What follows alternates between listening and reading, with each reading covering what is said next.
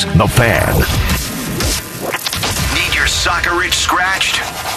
Ooh, yes, that's the spot. Look at this guy, so hopped up on goofballs and grass, he's got no idea what's going on. It's time to go inside the crew. Here's Neil Sika and Jordan Angeli.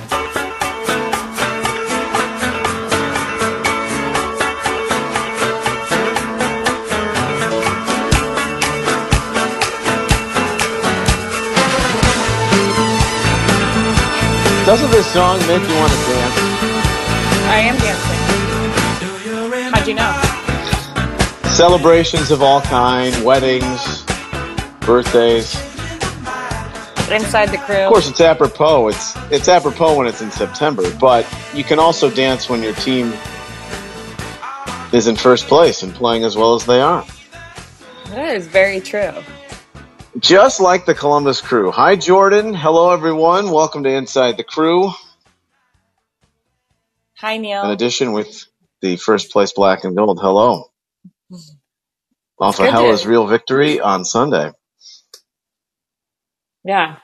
It was a fun, fun game to be a part of. It was a little slow in the first 45, but it opened up and then everybody was dancing afterwards. Everyone was dancing. There were 1,500 fans. They're back. Hope everyone had a good holiday weekend. Crew plays Chicago this Saturday. That game has been mu- moved to Univision. Uh, so we'll have some radio action for you here on the fan. If you're not watching there, it's a 3.30 kick. Second matchup with Chicago. We're going to talk about them coming up in a little bit with U.S. Soccer Hall of Famer Tony Meola.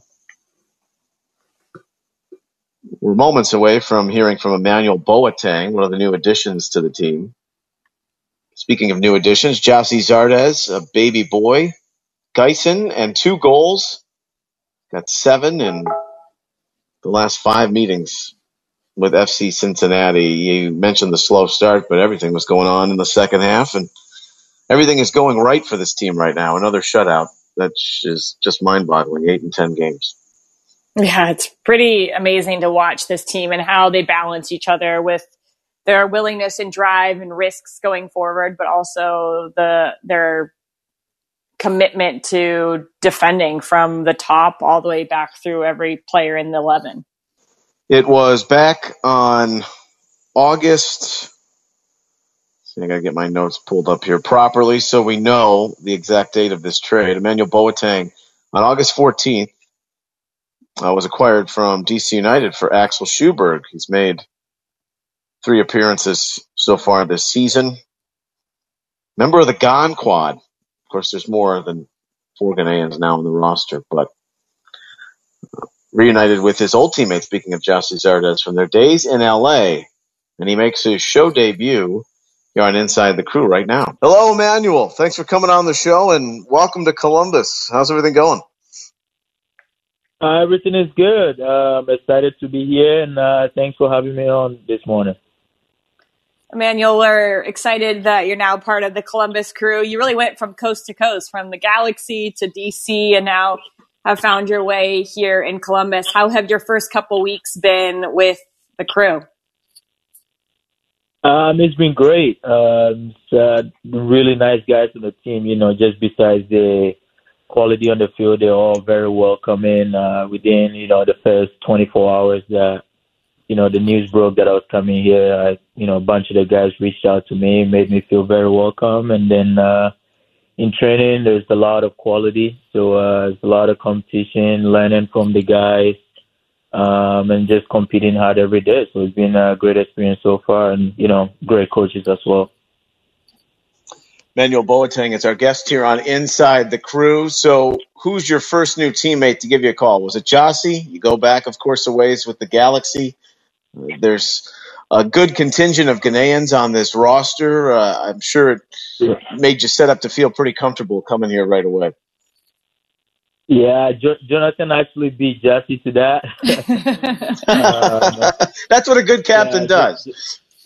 I know, right? Yeah, he he, he hit me up uh, pretty quick about that, and you know, welcomed me. I was actually with him yesterday on our off day, just kind of hanging out at his house. He invited me to come uh, have lunch with him, and then you know went out play some ping pong, hang out. Gyasi was good too. Gyasi reached out to me. There's a lot of guys that I've played with on this team. Uh, Matt Lampson, uh, Jon Kempin. I played with both guys in LA. Um, Darlington was really nice too. He didn't have my number then, but he reached out on Instagram. So a lot of the guys, Hector Jimenez, uh, same thing. So even before, you know, I showed up on the first day, I already made contacts with these guys. So I felt uh, uh, pretty at home. I love that. I love hearing that and how it seems like this locker room is a really special special place. The more we talk to you guys and uh, learn about players that are coming into it and acknowledging how unique it is. One of the things that we did, we did get to talk to Gyasi, and he said, "I've been waiting for Emmanuel to get here." Like he was hinting that this is a, a connection that you guys have a pretty, uh, you know, a connection that goes back to your time in LA Galaxy. But what is special about the way that you two can play together? Um, we, we've had some really good uh, good times on the field together for sure. And uh, yeah, he's right about that. Me and him have talked about. I mean, it it goes from like right when he was getting traded here. Mm-hmm. Um, right when he broke the news to me, he also asked me like, "Yo, I think uh, Greg kind of want you to come too. If you want to come, like they'll make the trade and all that." So we've we've been talking about this, and you know, every time we play against each other the last two years. We've been, you know, kind of hinting at it. So it's kind of nice to come back to that. And I know the kind of player he is. He works hard. He always try to find the pockets. I mean, you saw his, um, I think it was his first goal, the one from Pedro. I mean, the move mm-hmm. that he made in the oh. in the box to just, you know, free himself up for that tap in. Like, you know, a lot of people are just gonna see him tapping in, but that little run to the second post and checking back to the first. So I kind of noticed a lot of that playing with him. I know he's going to work hard trying to find those spots. So when I have the ball I just look for him and, uh, mm-hmm. you know, he will uh, score the goal and put us in a good position. That's funny that you mentioned that because when we're calling the game, we have a button that we can talk back to our producer. And I was like, I need Gyasi's run. That was so good. it was, it was beautiful. You're so right about that. Yeah, yeah, he's uh, he's a really good player, really good guy too. Always, uh, you know, looking out for teammates and trying to help each other out. So he's uh, he's a good guy. I hope he brought cigars to celebrate the birth of Geisen and his two goals. I mean, that's only the respectable thing to do when you're a dad for the fourth time in that situation. Emmanuel Boateng is our guest here on Inside the Crew. I always find the stories of the right to dream guys fascinating, Emmanuel. So from your path and taking that route, you were the Gatorade High School Player of the Year in 2012. You played one year at UC Santa Barbara. How do you feel the move to Sweden when you began your career kind of set you up for where you are now? And what was it like to go through the Right to Dream Academy as a young boy and um, fill out your dream of becoming a professional soccer player uh, when the odds are low in a, in a situation like that? Yeah, like you said, the odds are very low to make it out of you know a place like Ghana. It's a lot of talent, um, and that's basically how Right Dream was really founded. The uh, the founder Tom Vernon came to Ghana and just realized how much potential was there, especially in the young age compared to the Premier League in Ghana. He just felt like there was somebody that was needed to bridge it because like the talent doesn't match what the player turned out to be in the top league. So he felt like if there's a better system set up with like good education and good coaches, these players could really excel and become, you know, one of the, you know, some of the best uh, playing in the best leagues in the world. So that's how the academy was founded to provide opportunities. And I was lucky enough to be one of the guys that was selected in there. Um, I think 2006 um, yeah, it's a bunch of kids. I think 3,500 kids tried out, and in the end, we only 16 of us got selected uh, to be in the academy and um, you know train every day, try to be better, be go to school too. We had really good teachers that would volunteer from the UK and US come over and teach us. So we were getting really world class education. So it's always a competition as well because every year there's only three kids that would get scholarships to schools in the U.S.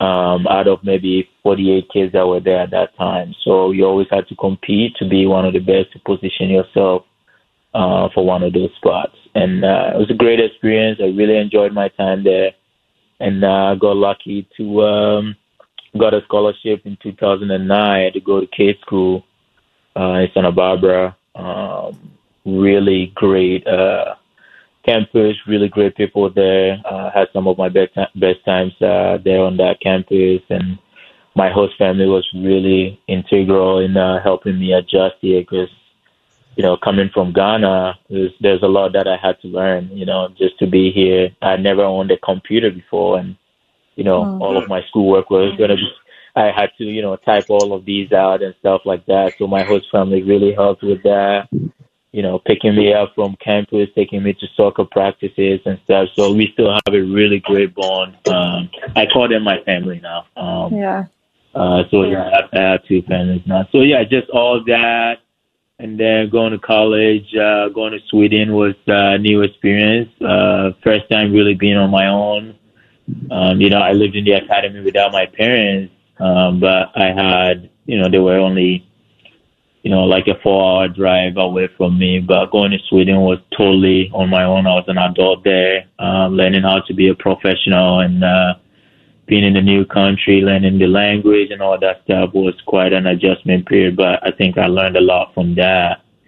Then, you know, circled back, come back to the LA Galaxy. So it's been quite a journey. Um, it's a lot that went in there, but I think every stage I learned uh, something new uh, that helped me either on the field or off the field to be a better person.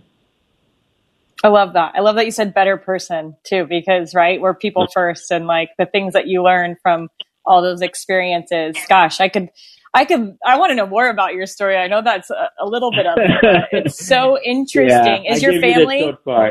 yeah, yeah. Is your family? that's good. We're on a time crunch. Sorry? Is your family still in Ghana? Yeah, my family. I have one sister in Ghana. Both my parents uh, are in Ghana as well. Um, and then my host family, I have three siblings, and then uh, you know both families are in. Uh, that family is in Santa Barbara now, and we still communicate, uh, go on vacations together, and everything. So one big that. family now. Yeah, yeah, that's amazing. Hey, the real question here before we let you go, we only got a few more minutes. Did Jonathan mm-hmm. cook you a meal that you guys both can enjoy from a, a Ghanaian meal? Or I mean, come on. What do you think we did? What What do we think we had to watch yesterday? That was that, that, was that was him cooking. That's that's all he does, man. He's a, he's a pretty good cook. So every time he invites me, I'm excited to go over. And uh, yeah, really good guy. And just talking about him too. Like two minutes ago, as I was talking about my history, he's just sending me pictures from uh, that some photographers here I've sent him, you know, trying to get it to me. So good guy is always keeping in contact. Yeah. Yeah. Well, you know, we uh, we're gonna put in our takeout orders. So the next time you go over there, you can have some stuff yeah. for us. right, I'll, I'll, Emmanuel, I'll make sure we, we, we, bring you guys a platter next time. Okay. Love it. Emmanuel Boateng, thanks for sharing uh, some of your story. It's great to get to know you we look forward to watching you have an effect on what has been a great season so far. Good luck against Chicago this weekend, and thanks for coming on the show. All right, I appreciate it. Thanks for having me on, guys. Continue your good work. Yeah. Oh, thank you so much. Manuel Boateng, Crew's newest midfielder, with us here on Inside the Crew. When we come back, we'll talk fire with Tony Meola, U.S. Soccer Hall of Famer. Inside the Crew, 97.1 The Fan.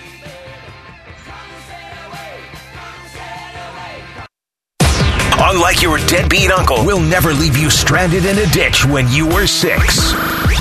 This promo may have been a touch too specific. The f- news analysis and all things black and gold. This is Inside the Crew with Neil Sika and Jordan Angeli. Proud to be your flagship station for Crew Soccer, Ohio sports destination. If you ain't messing with no other man, now what you not gonna do is stand there crouch for me like you got kung fu.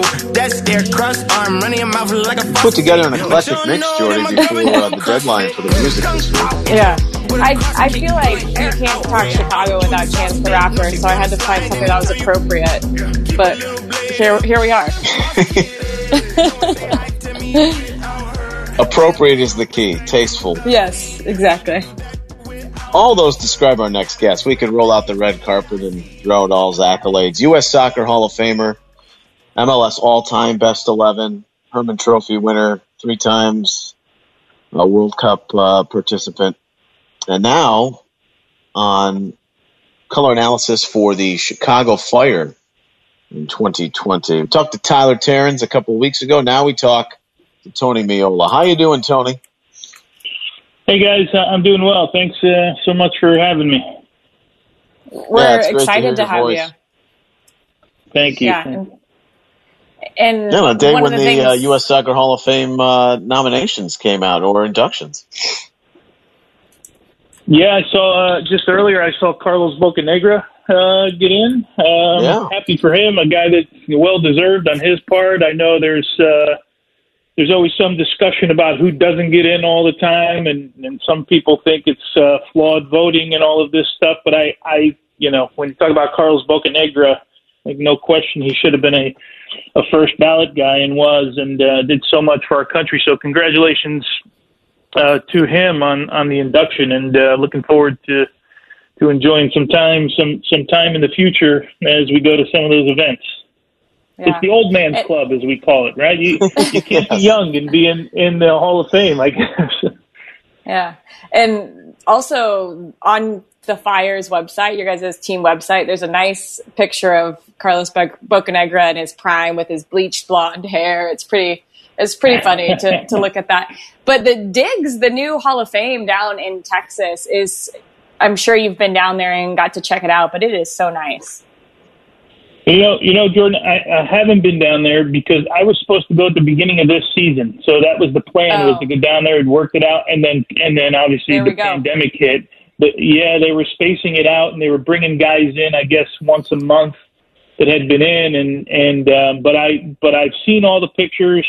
Um, and it looks, and everyone that goes down there says the same thing. They just, it's amazing. I can't wait to go down. To be honest, I- I'm really looking forward to it. Tony Meola is our guest here on Inside the Crew. So, Tony, when Columbus and Chicago had played back on August 20th, it was a close game, and then the Nagbe goal, the late insurance from Zardes, we took away the fact that Chicago had looked pretty good and had some moments of opportunity to tie the game there, and they beat Cincinnati in the follow-up, two six and two though, and winless in three. Uh, what's your make and read on this group right now as they head into this final game of the phase one, uh, playing at Soldier Field this Saturday against Columbus? And uh, it seems like there's a lot there that can make something happen, which will be positive down the road, but uh, haven't put it all together yet. Yeah, I think you hit the nail on the head on a few points, Neil. Um, 17 changes to the group. If you go back to that Columbus game, and it's one that we kind of, Tyler and I use as a reference when we're talking about other games on the broadcast, and it's kind of a microcosm of the season where Etienne, I believe, scored the first goal, right? The pull back at the top of the box against the Chicago Fire. And in, be- in between his goal and then the Nagbe stunner, um, there, I, I thought the Chicago Fire were the better team and and you can you can pretty much say for periods of time in all five games in this second phase that the Chicago Fire have been the better team. We go to the game against the New England Revolution that they lose. They give a bad ball away uh, in the third minute, and they're down one 0 And then from that point on, they took over and they doubled the amount of shots of New England. And all of a sudden, you know, they they they draw level. Um, and Teal Bunbury hits one off the top of his foot, which meant to be a cross and ends up in the back of the net. And Mm-hmm. you kind of scratching your head, going, "Man, the, the team down there." You, you kind of, you know, as an analyst and, and in my position, I'm trying to put myself in their shoes and and thinking, you know, what would be going through my mind right now. And the the word that comes to mind right away is snake bitten right now, right? The term snake bitten, where things just aren't going your way. They create enough chances. They haven't been clinical enough in the in the last moment, right? The final pass, the final shot. That last moment moment hasn't been clinical enough, and they've outshot opponents. They've they've outpossessed, and, and of course, possession to me is one of those that can be tricky sometimes.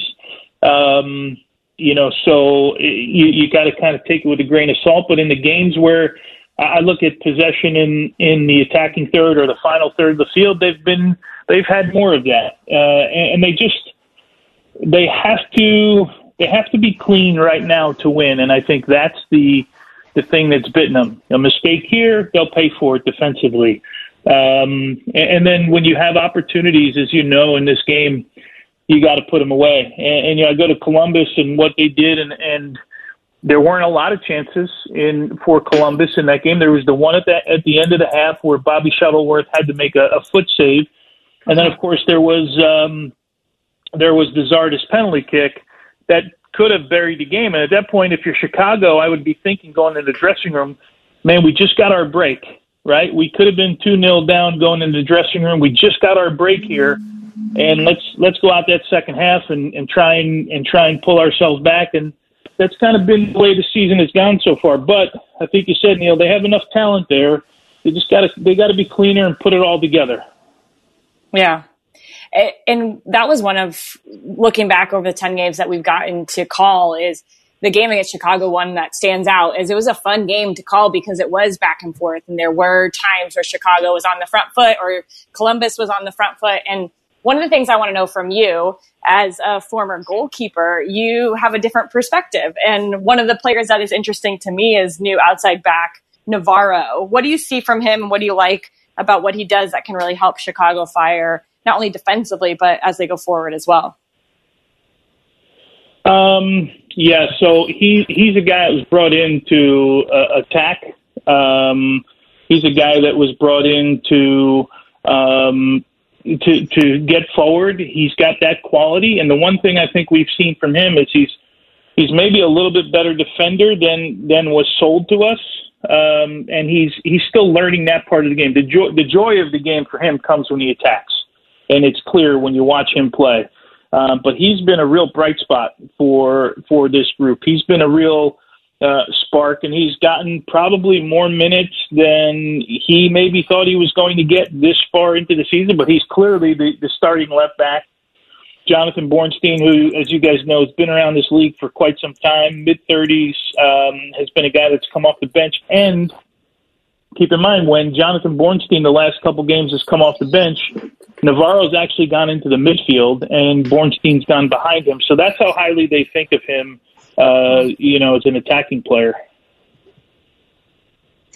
Tony Meola is our guest here on Inside the Crew. Tony, we've only got a couple minutes left, but Eloy Room's going into this game 461 consecutive shutout minutes, which is second all time in club history.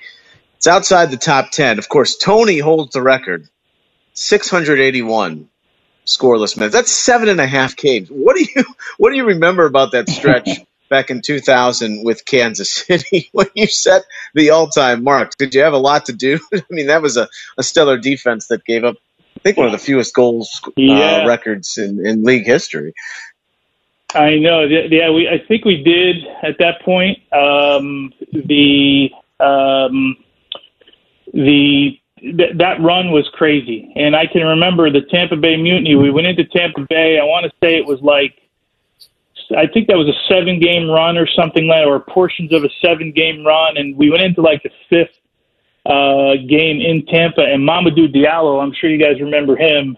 Big sure. center forward had a penalty kick, and you know, and that's all they. I, I remember going back and, and watching the game. That's all he talked about, and he he he actually. I went to my right. He hit it to the left and missed it by I don't know ten feet. Uh, I mean, it was amazing um, how, how wide he missed it by. And I, I thought to myself, you, you know, that's one of those moments again where you think things are going your way, right? Things are going uh, are going the way you want them to, and everything is falling in place for you. So that's kind of uh, that's kind of where the um, that, that's kind of where that all you know that the whole mojo you're talking about with the Chicago Fire, when they're going your way, they're going your way. You know the goal that they gave up, the second goal that they gave up to Bunbury. on the when things are going right, instead of that ball finding the upper corner at the back post, you know, it hits both posts and comes out, you know, and you think, "Ooh, I dodged another one," and they're they're just not dodging any. but yeah, that run we had back then, that's that's a crazy one uh, for sure. And it, and it, of course, paid off with the ultimate fruition in an MLS Cup championship. And we could reminisce for hours, and we will again someday. But we thank you for your time, Tony. We wish you all the best, you and the family, and uh, be well. And uh, we look forward to listening Yeah. to Sirius XM and watching the games. And we'll talk to you soon. Thanks, guys. Keep up the good work. I enjoy uh, listening to your guys' calls. Great job. Oh, thanks. You too, Tony. Thanks for coming on. Nice of you to say. Thanks much. When we come back, we'll take your questions on Twitter. Inside the crew, 97.1 The Fan. All Buckeyes. All Buckeyes. All the time. The Buckeye Show. Weeknights at 6. Your flagship home for Ohio State athletics. The Fan, Ohio sports destination. Com.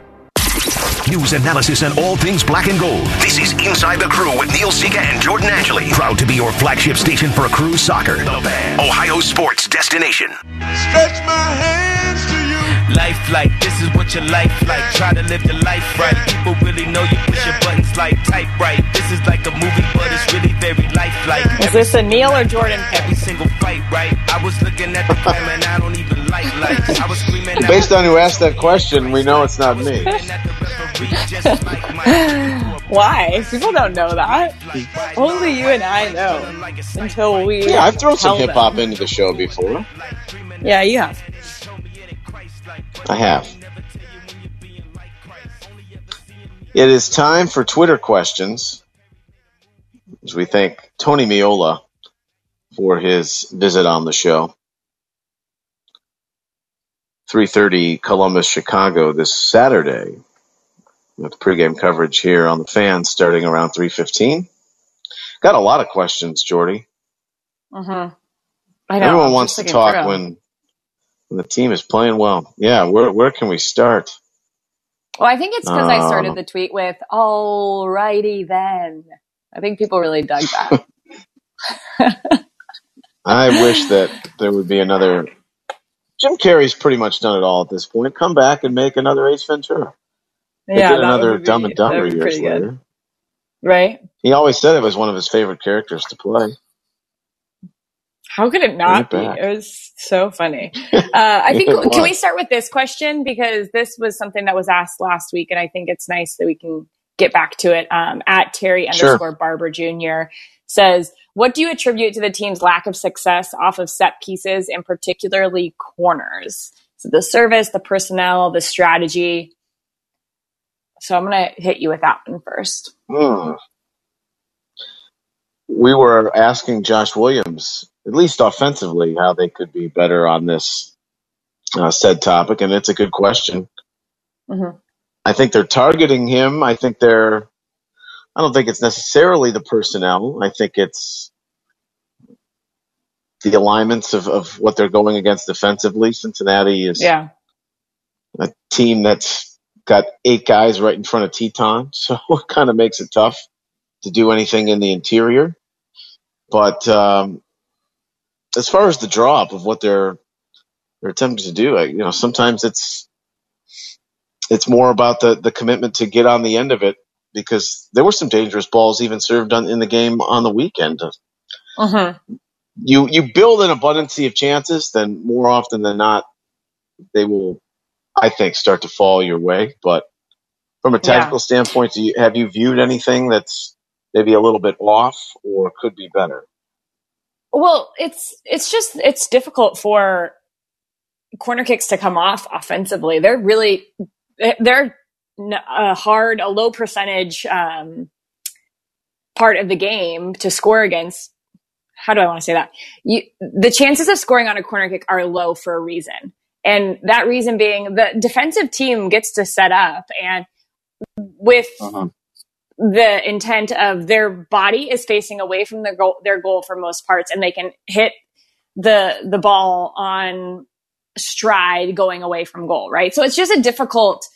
The timing of everything has to be perfect. The one thing I did notice on Sunday is I I did think that a few of the crosses And they were intentionally, again, trying to target the far, far post, right? It was Josh Williams or Jonathan Mensah And that long ball had to be a little bit more driven. When it floats up there, it's hard for anybody to get one underneath it and two, get the power back across. So I think just the texture on the ball going in has to be a little bit more zippy, a little bit more driven. I like that. And to go back to what I was saying, I, I'm not drifting, but I'm also saying it as not wanting to sound like Pablo Mastroeni and human spirit. Let me give you an example. Kei Kamara, I think we can argue say that he's maybe unquestionably one of the greatest headers of the ball offensively in league history. I mean, look at the way Yeah. he scores his goals. He look at calls what he did the, here, the headmaster. the headmaster. Look at what he did when he scored uh, all those goals, had his record-breaking season here in Columbus back in 2015.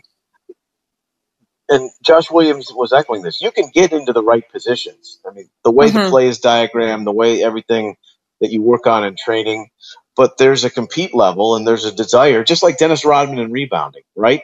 Knowing the Yeah. angles, knowing where the tendencies might be if a ball comes a certain way off an opponent.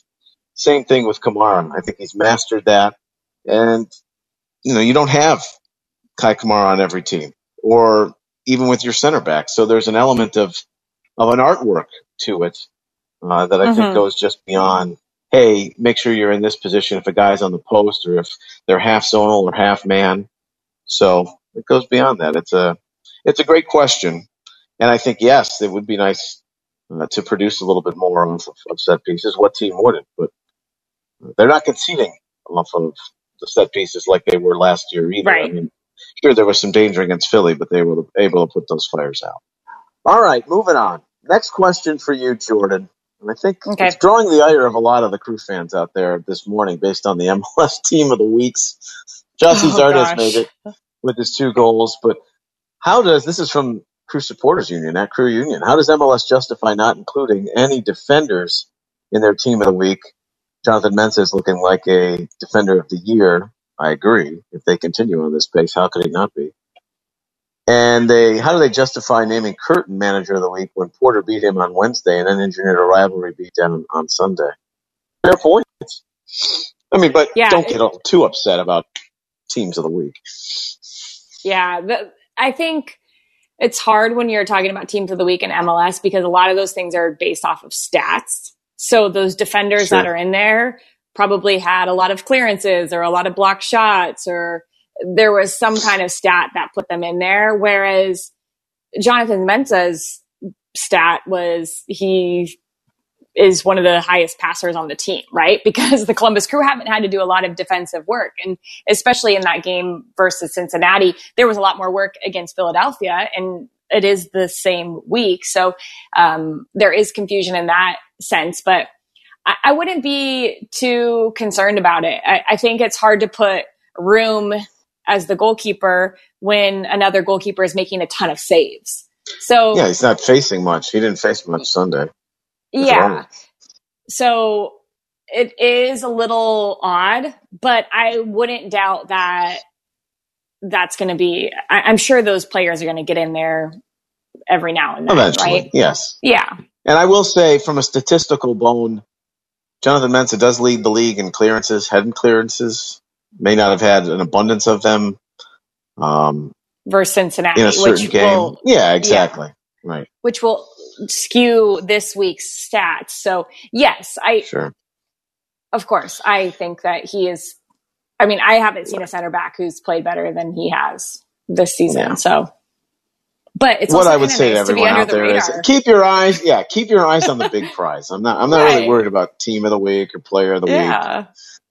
Yeah. It's a nice feather in the cap for like 30 seconds. Right. Right. on. Yeah. Um, okay. One last thing here for this segment. I think we have time maybe for one more question. Uh, Yeah, we'll Ben get to a couple Z- in the final segment. Okay. Yep.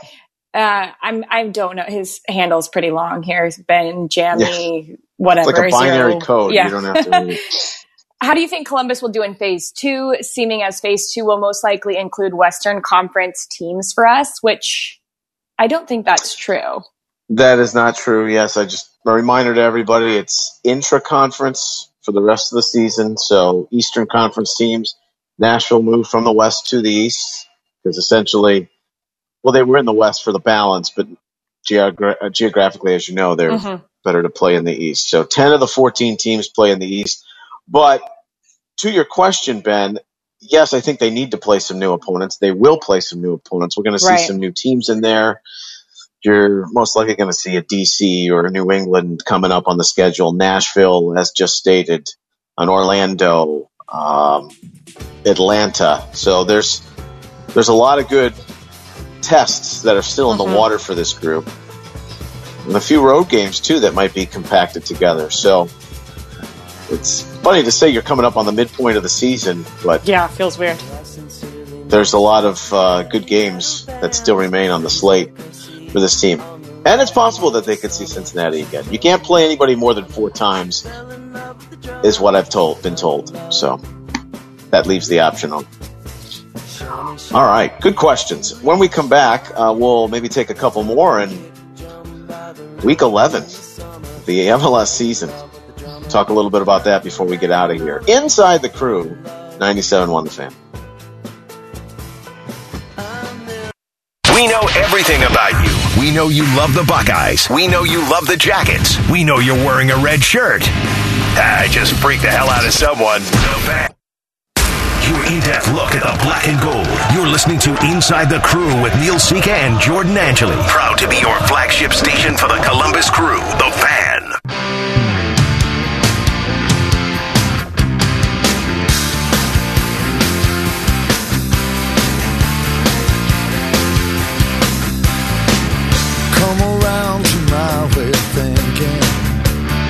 We are back to close out the show.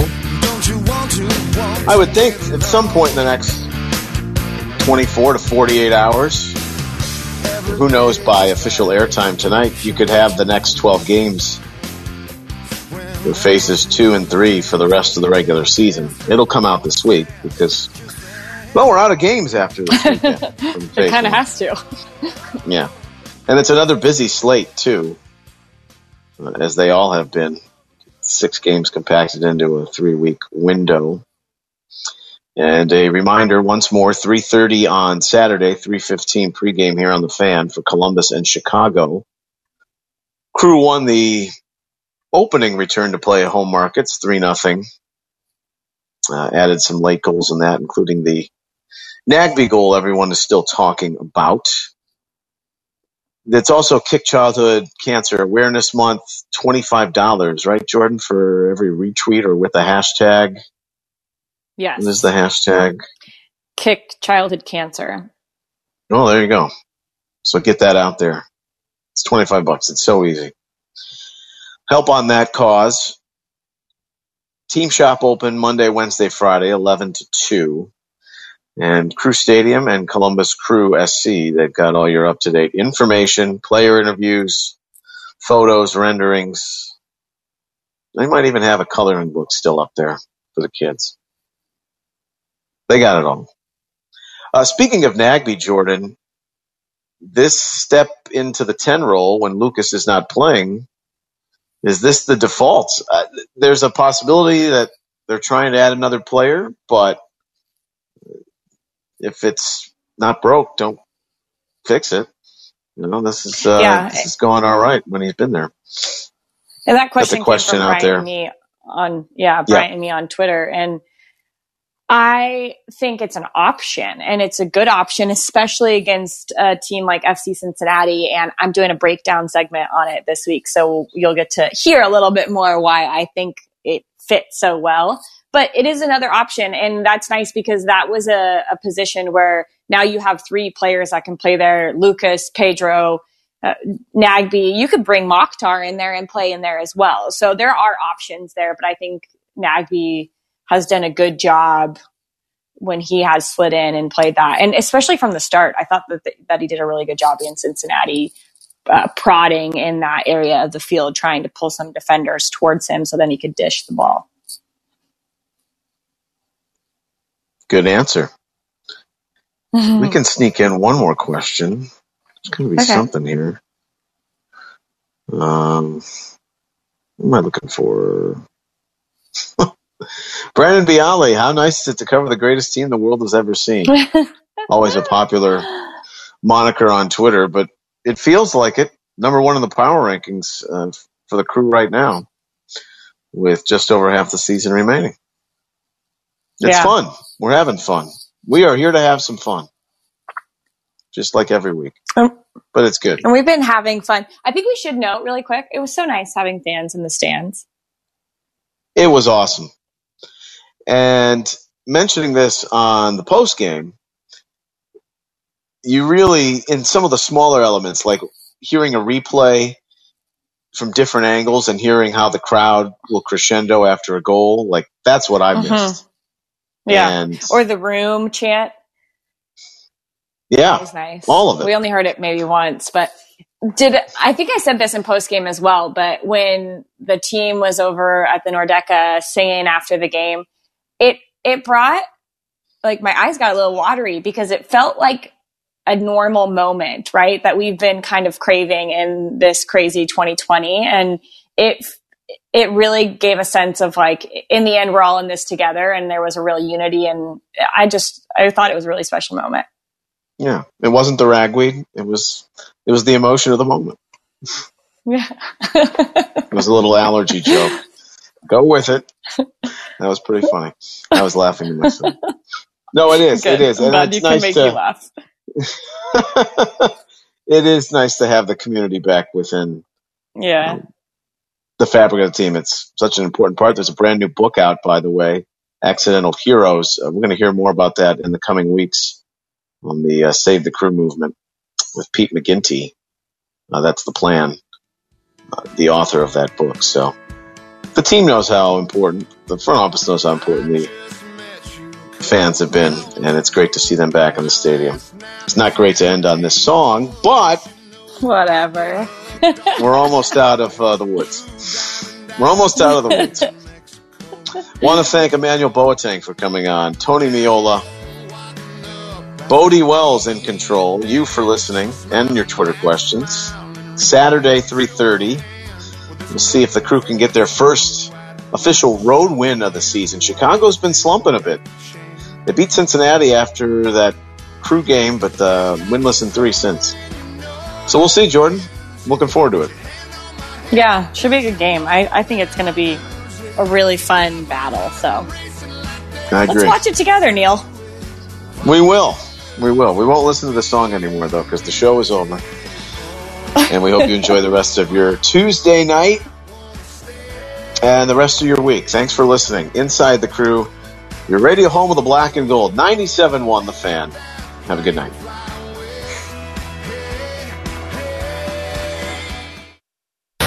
All your favorite fan shows are available when you want them. Head to 971thefan.com and hit that subscribe button. The Fan, Ohio sports destination. Broadcasting from the Lindsay Honda Studios. Honda makes the cars, Lindsay makes the difference. Visit lindsayhonda.com. WBNS FM, HD1 Columbus. The Fan. Our show is over. Our show is over. Please enjoy this random game between two teams you may or may not care about. The Fan, Ohio sports destination. Linebacker